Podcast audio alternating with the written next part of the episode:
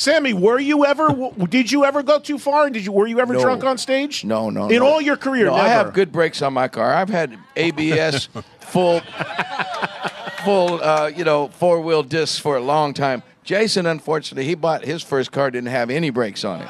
And had to, But that was the time. I was, was. trying to emulate somebody else. no, I, I don't know. I just never had a problem. I really don't like to be drunk. I really don't. I, I can. And people think I'm That's saying weird, that. man. I'm, I'm dead it. serious.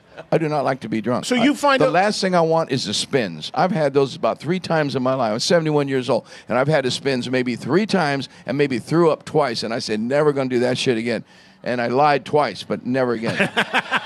So you always knew where the break. You know, you know who another guy who was like that is the guy right behind my head right here at the Rainbow, a, a God bless legend. him. God bless him. Lemmy from Motorhead, who we're on Lemmy's Lounge right now. But you, for all of, I asked Lemmy about that once. I said, you know, for all of your constant partying and sitting at that bar right back there and playing that Yeah. game. Every single hour this place was open, it seemed like you never saw Lemmy fall down. You never saw him drunk.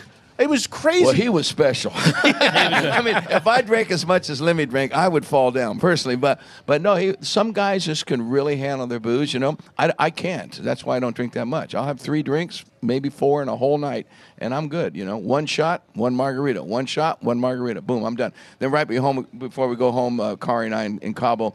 I, I used to say, you know what, I'm going to do one shot before we go home because you know I want to go home in a good mood.